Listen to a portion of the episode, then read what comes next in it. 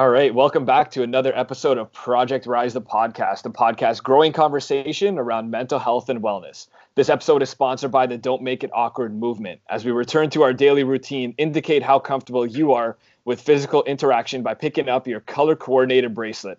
Visit notawk.com for more information. One dollar of each sale will be donated to mental health charities. That's notawk.com, N O T A W K.com. How's it going, guys? I'm Nick Tersini. Alongside me always is Jesse Topley. Jesse, how you doing, buddy? I'm good, man. How are you doing? I've been doing well. We just had a really fun weekend up at your cottage. Did a little, uh, I guess, a little R and R. And R. So uh, nice, nice little regroup. But uh, we got an exciting episode for you guys today. Jess, you wanna you wanna pass it over? Yeah, Nick, I'm super excited for the episode today. Um, we have occupational therapist student um, from the University of Ottawa, Kara Boucher. Um, and she's going to be explaining uh, a wide variety of questions that we have for today on kind of just generally what an occupational therapist does and what they bring to the table as a healthcare professional. Carol, how are you doing today? I'm doing great. Thank you for having me. How are you? I'm good. Yeah, so I'm, I'm super excited to learn a little bit more about uh, what an occupational therapist does. Um, and for myself, I actually um, dealt with an occupational therapist after my concussion in university, and, and you know, it, it's it's funny because what she provided me, and now what I've understood of what an occupational therapist can provide, like an occupational therapist, like it's a huge spectrum of what you guys offer. Am I if I if I'm not mistaken? Yeah. Yeah. So before we get into all that, why don't you just um, give us a little bit of an explanation on on who you are, um, what you're studying, um, and anything that you want to share before we get started here. Hi, so my name is Carol Boucher, and I have one more year left in my program. So I'm an occupational therapy student, and occupational therapy is a profession that helps people of all ages uh, participate and be able to do the things that they need and have to do after an injury uh, or a problem that they're, they, they were born with really any any issue that they might have. Now those issues could those be physical issues cognitive issues um, just kind of any issues that they deal with whether they're born with it or from an injury? So yes there is a huge variety in occupational therapy. Uh, it's really from child development through uh, mental health, physical health, and finally our aging population as well. Uh, it covers a wide spectrum based on the needs of the individual so they can participate in their occupations. That's awesome. and, and how how does uh, an occupational therapist kind of differentiate from other types of healthcare professionals like a, uh, either a psychiatrist or or anything a cognitive behavioral therapist because i know there's a lot of different categories we can go in uh, maybe it's a little. How does it? Uh, I can't even speak today. How did how is it different than than these other lines of work? So that's a really great question. So occupational therapy really really focuses on the occupation.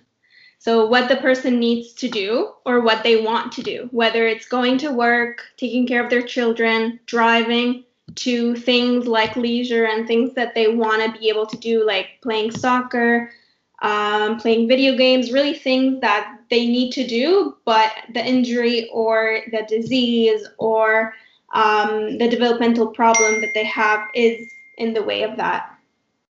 Now, a question kind of to lead into some questions later on, but I just wanted to bring it up just because it popped into my head.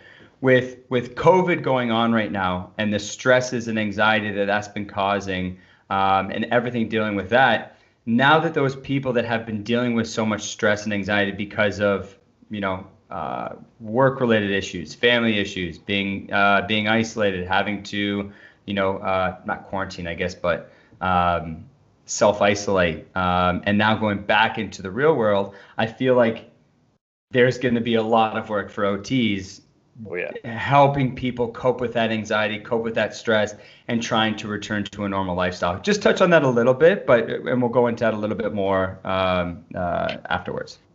Certainly, I've even noticed that during our quarantine, we were all so limited. We couldn't do the things that we want to do. We couldn't go to work. We couldn't leave the house. We couldn't do our leisure activities. We were all at home, really I experienced it myself even. I wasn't really doing what I wanted to do. So it, it affected m- me personally. My back started to hurt. My mood was down some days, things like that. So it just goes to show you that our occupations, the things that we do, has an impact on our life mm-hmm. and has an impact on our mental and physical health.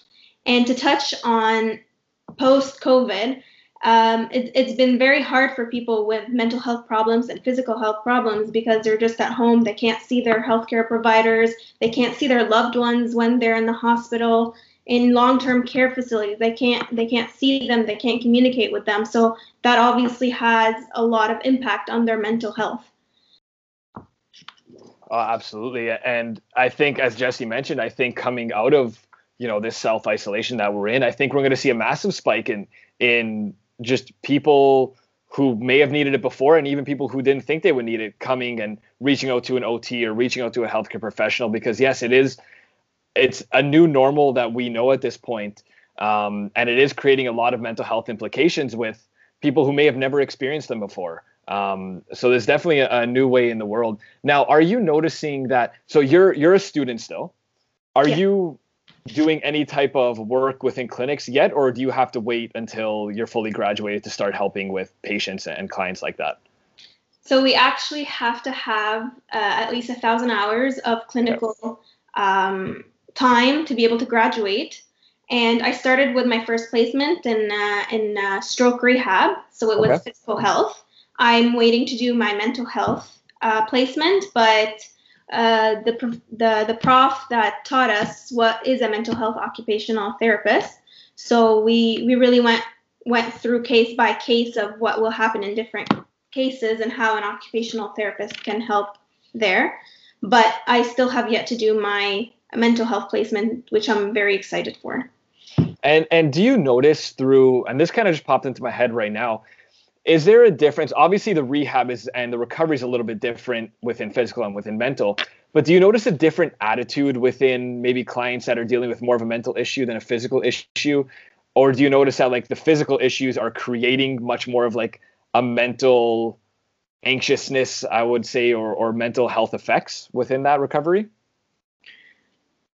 Honestly i'm noticing men- mental health in physical health as well. When somebody when somebody's unable to to put their shirt on, when somebody's unable to move because of a stroke, that has a huge implication on their mental health.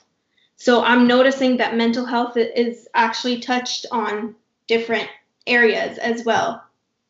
And also physical health will influence the person to, to get out of bed and, and do what they have to do if, if they have depression, if, the, if they're anxious about something, if they don't want to get out so I, I I really find that they touch on each other a lot.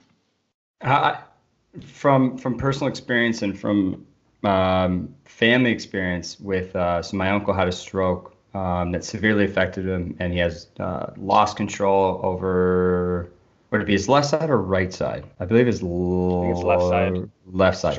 Anyways, yeah, yeah. And um, so he not, unable to talk, um, unable to use his hand, and he worked with an occupational therapist to to help with that. And then I dealt with an occupational therapist when I was at my you know roughest point, my concussion, and you know barely could go to class and and, and couldn't do all this stuff, and and it.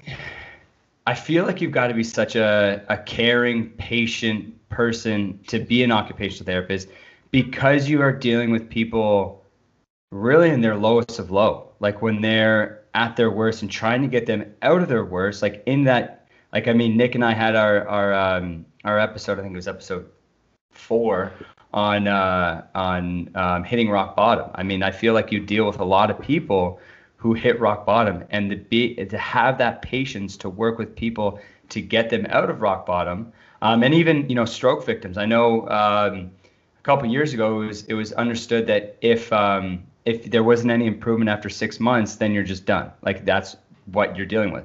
But now we understand about stroke victims is that the brain is always changing, the brain is always adapting, and there's always hope. But that process can be extremely slow. And one that I feel like as a professional, you would have to stay on top of your mental health with the str- like the the stresses and and you know dealing with stuff people that may not want to be helped at that time that just kind of feel like that there's no hope. Do you feel like that's something that's important in, in the in the um, the field of occupational therapy of, of occupational therapists themselves staying on top of their mental health and and and practicing what they preach basically? Definitely that's something very very important. Uh, one of our professors actually shared a, a really interesting quote that basically said that you cannot be exposed to to such pain without getting touched by it. Yeah. So you really have to take care of yourself. You have to also practice what you preach. You, you wanna you wanna tell your clients or patients to um, to have a balanced lifestyle, to practice self care, to practice leisure and practice productivity. They can't just be working all day and not taking care of other aspects of their life. Yeah. So we really have to also practice what we preach when it comes to that and also take care of our mental health when we deal with the hardship of other people. I, I, I feel like um, healthcare professionals that deal with this kind of thing, so like an occupational therapist or a social worker or a psychologist, that we see them as individuals that just have their shit together, um, that have everything figured out, that they, you know, because they're, you know, because they have the advice. They they they help you find the answer. They're able to lead you to that answer. Um, but it's you know it's important to understand when dealing with these people. I guess you know as a patient it's not something you have to worry about but you know occupational therapists are people too. Social workers are people too. And and i think that quote is is a great quote of when you're dealing with someone with so much pain that it's impossible to not be affected and, and that you have to take care of of yourself uh, and, and, practice what you preach. Uh, because you know, definitely, you know, even as a personal trainer, if I'm going to train people and I'm going to try to get them healthier and promote, you know, um, body health and joint health and and just overall uh, well-being, I've got to practice it too. Like I can't be there, you know, eating junk food and and not exercising and, and not doing anything. So. Um, that's kind of my long ways of, of saying that you know I with the occupational therapists I've, I've met they've all been awesome, and it's just um, like I said, kind and caring people for a profession that definitely takes a lot of patience. Yeah. yeah. and it's it's a good point you make, Jesse, because you often when somebody you know picks up and says I need to go see an OT or I need to see somebody, you know, you go to them expecting answers. You almost think this is my this is my outlet to get the answers and I'm going to get them no matter what because naturally at the end of the day you are a professional. And, and Carol, I'm curious to know because you know I I mean, growing up an athlete, just kind of growing up where injuries, you know, you got to get over them quick. You got to, you know, kind of naturally you grow to be a little bit stubborn about the recovery. And and in your in your experience so far with any of your clients, have you noticed that there's kind of a no, I got this. Like I'm I'm I'm better than this. You know, I I, I don't need the help. Um, when in fact you see it from your end that you know these clients do need a lot of help that they're not realizing they need right now. Almost that kind of egotistical mind where it's you know whatever you tell me i'm going to do it my own way. Like do you find you almost need to peel back layers with your clients to really get them to open up and expose the true like recovery that they do need? So i found that to be very different. Uh, there is no straight answer to this because some people will take the help will accept the help will be there. They they're just ready and and they they're ready for therapy and they want to but other people are more they, they don't they don't they refuse therapy they don't want to admit that there is a problem. And what professors have actually been teaching us the first step you, you can't help help somebody that doesn't want help. That's it. So the first step for it is is that the person need to want to, to need to would want to sorry the person would want the help. So the person needs to accept that help and be there and and because at the end of the day occupational therapy focuses on the person. We, we like to call it client centered so that that means that the client needs to be the active role to take the active role of that um, change or that improvement or that rehab treatment. Um, we re- we're really there just to guide them and and to be there for them and to give them evidence-based practice in order for them to achieve their goal. And like Jesse said earlier, after a stroke, it takes months for the person to get better. And after after that that's it. So what an occupational therapist will do they need to to to basically make sure that that person can can be human again can get ready can can shower alone can do the things that they want to do so they don't lose any aspect of their personality yeah so I, I see what you're saying it's a lot of wanting to build that build that confidence back up in them uh, so they can be the person that they are and you know, I, I just had this question that came to mind, and and this is, you know, occupational therapist aside, maybe if you want to include, but even your personal perspective and, and something that uh, it can help our followers and just anybody. You know, let's say somebody approaches you, coming to you for help, um, and like we had mentioned, they they kind of refrain from wanting to help, obviously, but you notice in them that they do need it. So somebody's pulling back; they're not being honest, but you know deep down inside they do have an underlying issue and you want to get to the bottom of it. Any advice that you would give to that person, whether it's like a coach or somebody that, hey, I need to, I notice there's something going on with this person. How do I get them to open up to me? Like, what would you do in your experience? In this case, I would really bring it back to how our culture really accepts weakness and how our culture accepts the idea of mental health and and asking for help. Really trying to understand why that person doesn't want to ask for help or refusing that because most of the time mental health is really a topic that is not normalized. It's not normal to be at a dinner table and say, I'm, I'm just very anxious today. Uh, I, I feel alone today. I'm sad today. But it's so much easier to be like, my stomach hurts. I'm going to go see a doctor. So, really just trying to, to to, to talk to the person as in this is a safe environment. This is a this is a safe discussion that we're having.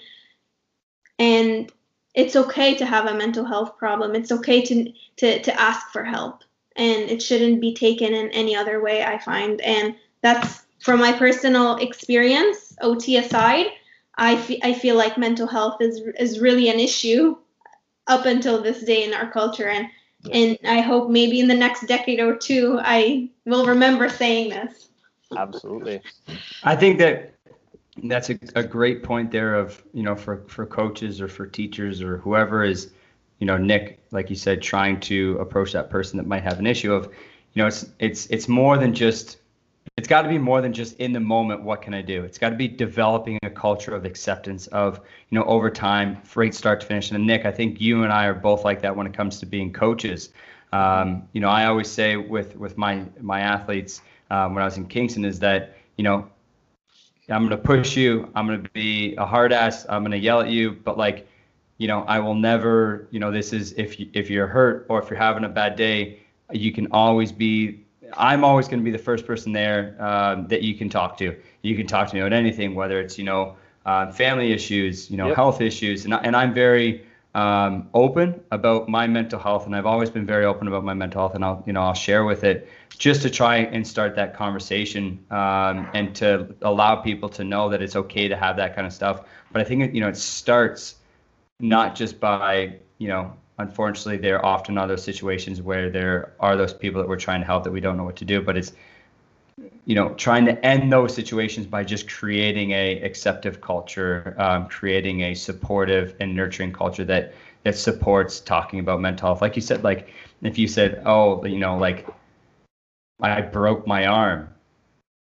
No one's gonna think twice of, of, of you know if, if you're sitting at the dinner table and and and you know someone's asking you and you say oh yeah like i, I broke my arm um, a while ago and you know and now i kind of you know have these issues. It's you know that should be the same thing as someone saying yeah you know i, I dealt with depression yeah. a couple years ago. It should be the exact same thing. There shouldn't be um, you know the the conversation of oh somebody either you know shares too much or shouldn't share or you know it's just it's it's a health issue you know yeah, it should yeah. be it should be treated the same as, as everything. And you're right. You both bring up great points to that. Like it's the mental and physical wellness. Like we we just posted something about Robin Williams. Um, I think it was yesterday.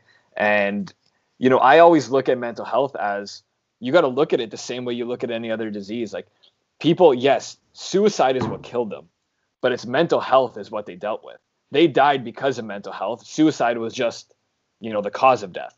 As same as saying like somebody suffered from cancer, but they died from the heart attack that stemmed from the cancer. You know, it's important to look at mental health the same way. And, yeah. and I'm really curious because what I mean, okay, so I studied architecture in school, and even in high school, you know, we didn't discuss mental health very often. And as an occupational therapist, I mean, naturally, you you're taking courses to study and understand mental health. How do they speak about mental health, and what do they educate um, the students on in your program? I'm just really curious as to how they go about discussing and educating just mental health in general. So for mental health, they discuss the different um, diseases uh, in the DSM 5. So, depression, addiction, uh, and anxiety, bipolar disorder, um, et cetera, et cetera. Um, we basically understood the, the, um, the scientific aspect of it, the physiology, and, and why certain people feel that way, and, and things like that. And then we would have other um, class where it was case studies. This person has that, is unable to uh, deal with his coworkers. Sometimes they're they're very aggressive when they talk, things like that. So that's how they they brought brought forth that discussion when it comes to mental health. And the main goal in this aspect is to really look what's limiting that person. So for example, the person that's working, that person had tendency to be very aggressive verbally so the people around them obviously will just look at it at it at, look at it from the outside. That person is swearing or that person is very rude to me. This this and that. But that person is actually suffering from a bipolar disorder. So how are you gonna help that person be able to to go about their day dealing with that disorder, dealing with the people around them, dealing with with with their loved ones or their friends or or coworkers so they can actually accomplish their daily activities. Now, do you find that, um, and it's something that I definitely um, experience kind of that the victim mentality of you know somebody with mental health and i apologize if i if i word this incorrectly um, that let me just explain it from my situation so I don't paint a brush over everybody with uh, with mental health. With myself and with my depression, I got to a point where I, you know, I was sad, I was, you know, miserable, I was I was I was angry, like I was uh, sometimes no emotions at all, but it came to a point where I'm like I'm the one dealing with depression, so everybody should be helping me. You know, I'm the one that deals with this affliction. You don't understand like you don't have to deal with it, so you should be helping me. But what helped me Oh, my sorry, my mic's changing, falling over. What helped, what finally got me to that changing or that turning point was when I realized that the change comes from within. I can have all these support network around me. I can have the therapist, I can have the friends, I can have the family, but they're not going to make that change for me. They're going to support me, but the change comes from with that person. Do you find that that you sometimes uh, encounter people that have this same mentality? And I, and again for me i think it, uh, the correct word was the a, a victim mentality but i don't want to use that terminology to describe anyone. But would you say that anybody would dealt something like that? Certainly. In in the mental health field the uh, the people basically need so much help that they they they'll do anything to get it so how occupational therapists will, will, will deal with a situation like that there's actually something called, well, it's group therapy, and it would be like different topics every week, but in a group setting where people feel safe to share what's going on. That way, when you're sharing to people that are that may be going through something similar, you're you're getting the help you, you need. You're getting the help that you're you, you just mentioned right now. I feel like I need everybody to help me. So basically, it's it's um it's a workshop led by an occupational therapist on a specific topic. I'll give you an example. Uh, one example is uh, maybe saying no. So, a lot of people who are suffering from mental health problems can't say no to certain things. And if anything, that makes the situation worse. So, you teach them healthy ways to say no in a work environment, in a family environment, in something that they can't do that will later help them in a positive way Do you know what I mean? Yeah. If, Yeah. if I'm not making sense, I can explain further. Or uh, there's another topic that's called developing feeling voc- vocabulary. So how can you express your feelings in a safe way? Because some people don't know how to do that. So Mhm. again, it would be a group session led by an OT in uh, in a hospital or a private clinic or a rehab center, and they they teach people how to to to articulate the feelings so it, so they can feel better. And yeah. in a group setting, it will basically be in a, in a way where, like you said earlier, like I need the help, and this is vi- like targeted towards you. Yeah, and and I think that that's a you know a an excellent point or an excellent uh, tool that that you're able to use because what I found when I dealt with um, depression in the past was that um, it was hard to find people that understood. Um, so just being in a group setting where there's people that can give you that affirmation that it is okay to feel like that. It is okay to, to feel a certain way, to have these certain emotions, that you're not the only person that that deals with that. And then you can kind of move on from that as opposed to just thinking, you know, nobody gets me. Um, there is no help out there, but everyone should be trying to help me because I'm dealing with this. Um, so I think that that's a that's a great um, tool. So is that is that part of um, cognitive cognitive behavioral therapy? Like, is that one aspect of that? Yes. So okay. in the mental health setting, it would basically be cognitive behavioral therapy. Also, OTs are, are able to, to do CBT, Yeah. um, psychoeducation, and it could be on individual basis or a group setting. Cool. That's On really interesting.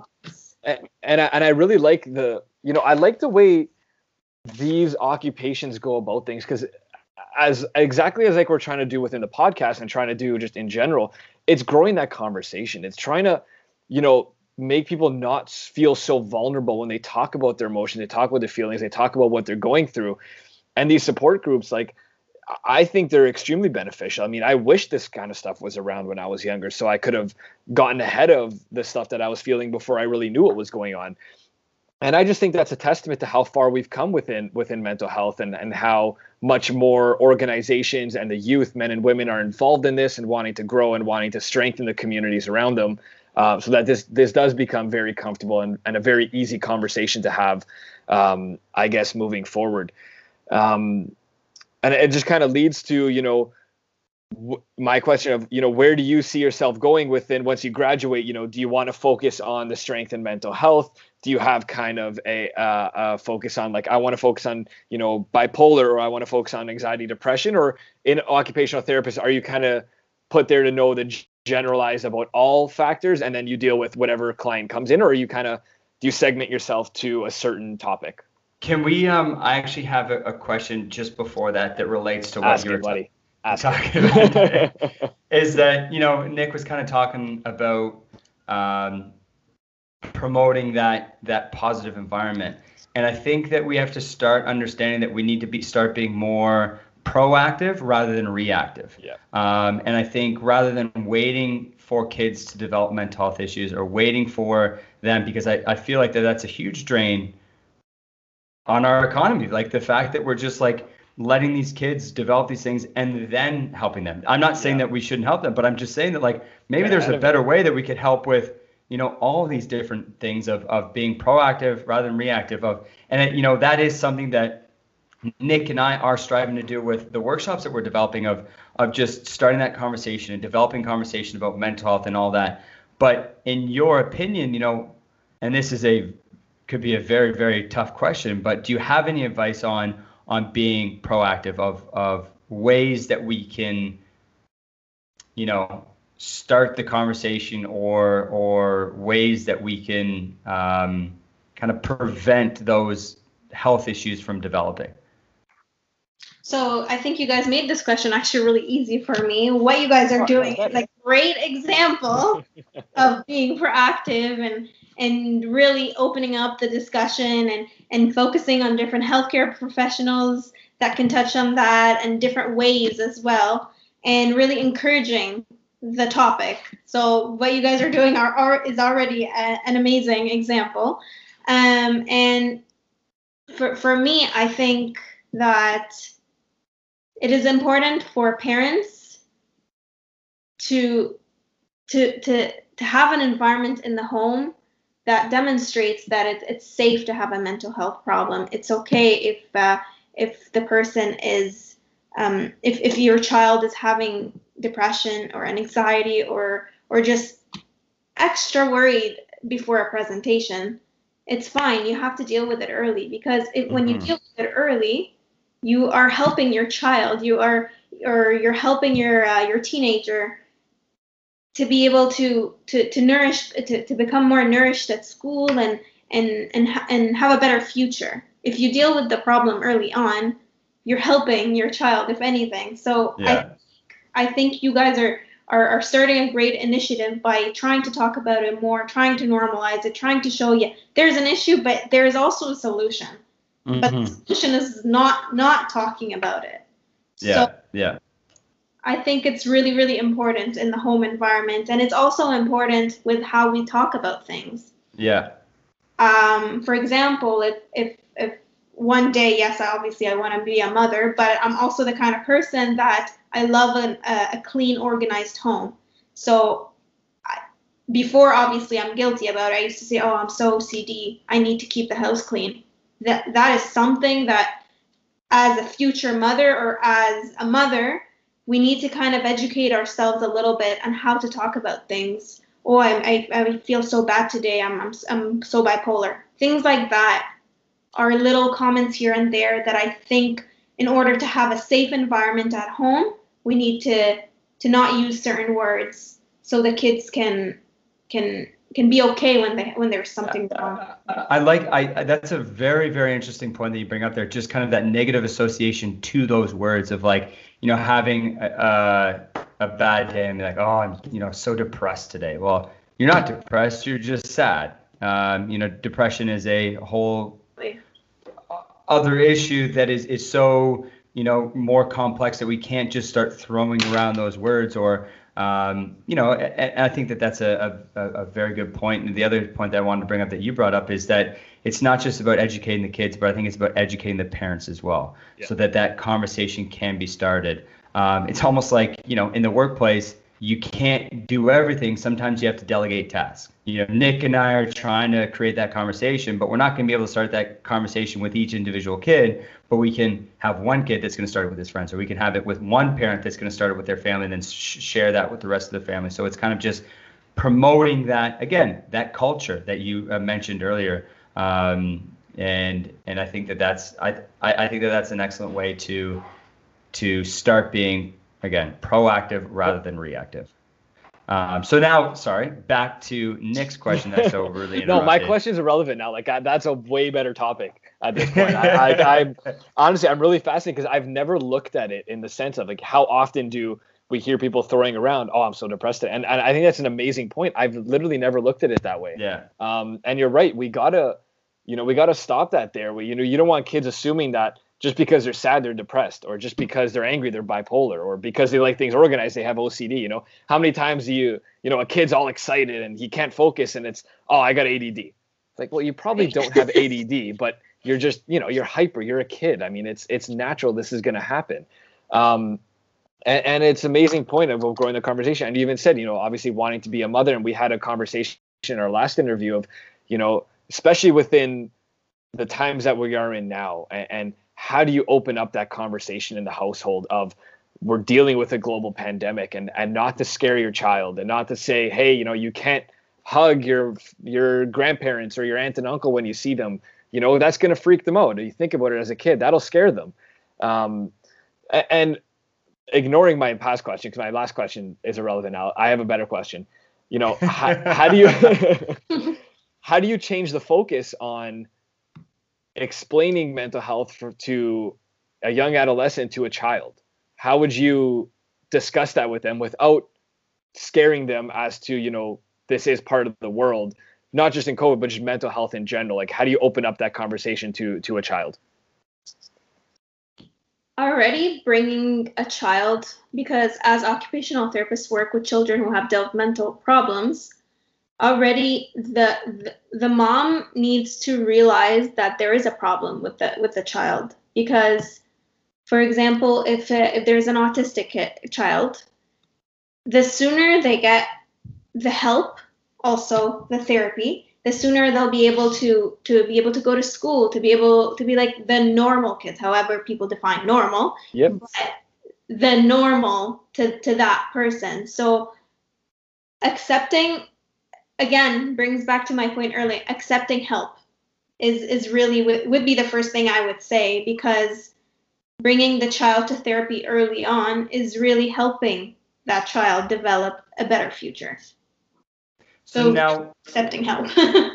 With with specifically talking to just children in general or adolescents or, or uh, kids at a young age how would you approach that differently than say you know teenagers? How would you what is the word the verbiage that would you would use to kind of not scare them and try to simplify it as best as possible for that age group? Because i mean as a teenager you can use you know if you're speaking to a teenager you can use you know you know all you know depression and and you know anxiety and and explain it a little bit more scientifically. But how would you go about that explaining it to somebody that doesn't have that understanding for children it would really be for them to practice mindfulness. So while they're playing or while they're doing things you want the child to to to, to de- develop through that. To develop through play to develop through because they're children obviously it needs to be different. Yeah. So i'm not sure if that answers the question but well i I, th- I think that does answer the question of just like being and and i think melissa talked about it um, um, in one of our yeah. last podcasts about just being mindful of their emotions, whether they're sad or angry, and how does that make them feel? You know, what, and just exploring their emotions, not really labeling them, but just exploring them, being mindful of them, um, and understanding them a little bit more. And helping them really define it and showing them that yeah. it's okay. I'm angry. It's yeah. okay. You're angry. Mm-hmm. It's okay. You're sad. It's okay. You're happy. Mm-hmm. And I think what was that movie that came out a few where all those cartoon characters were emotions that what was it? Do you remember? It's like I think it was a Disney movie or something. Oh, where, um, Inside Out. I love that movie. Inside Out. That's oh, it. you guys, yeah, you guys know. example.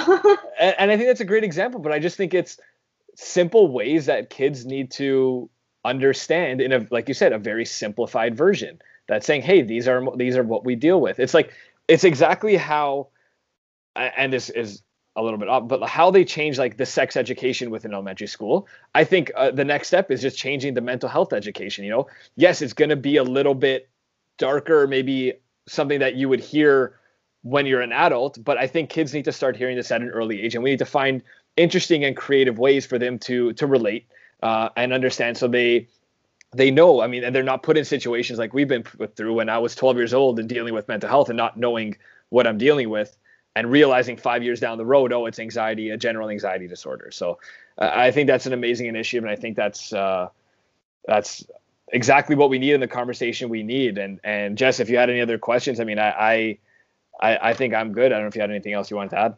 No, I mean, you know, I just I, I just want to thank you, Carol, for coming yeah. on and taking time to um, explaining, you know, the overview of of such a large scope of practice that that an OT has um, and the the the the opportunity the benefits that they provide and and just like I said the the OTs that I've dealt with I've had nothing but positive experiences with them. Um, just amazing caring patient people. Um, so you know thank you for your time you know thank you for for going into that profession and, and being that person uh, that's going to help so many so many people.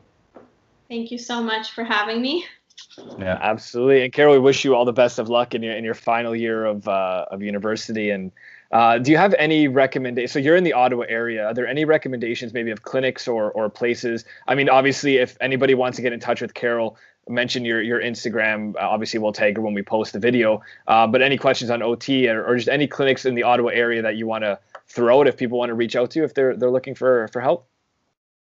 I don't have any particular ones okay. in mind right now, but obviously, if anybody has any questions as I go and as I, I, I do my research, I, I will be happy to help. Absolutely. Amazing. So thank you very much, Carol. And like we said, we, we wish you all the best of luck in your final year and all the best of luck uh, in the future. And we thank you for coming on the podcast. Thank you. Thanks, Carol. All right, guys. So that's another episode of Project Rise the podcast, and we will see you guys in a couple weeks. See you guys.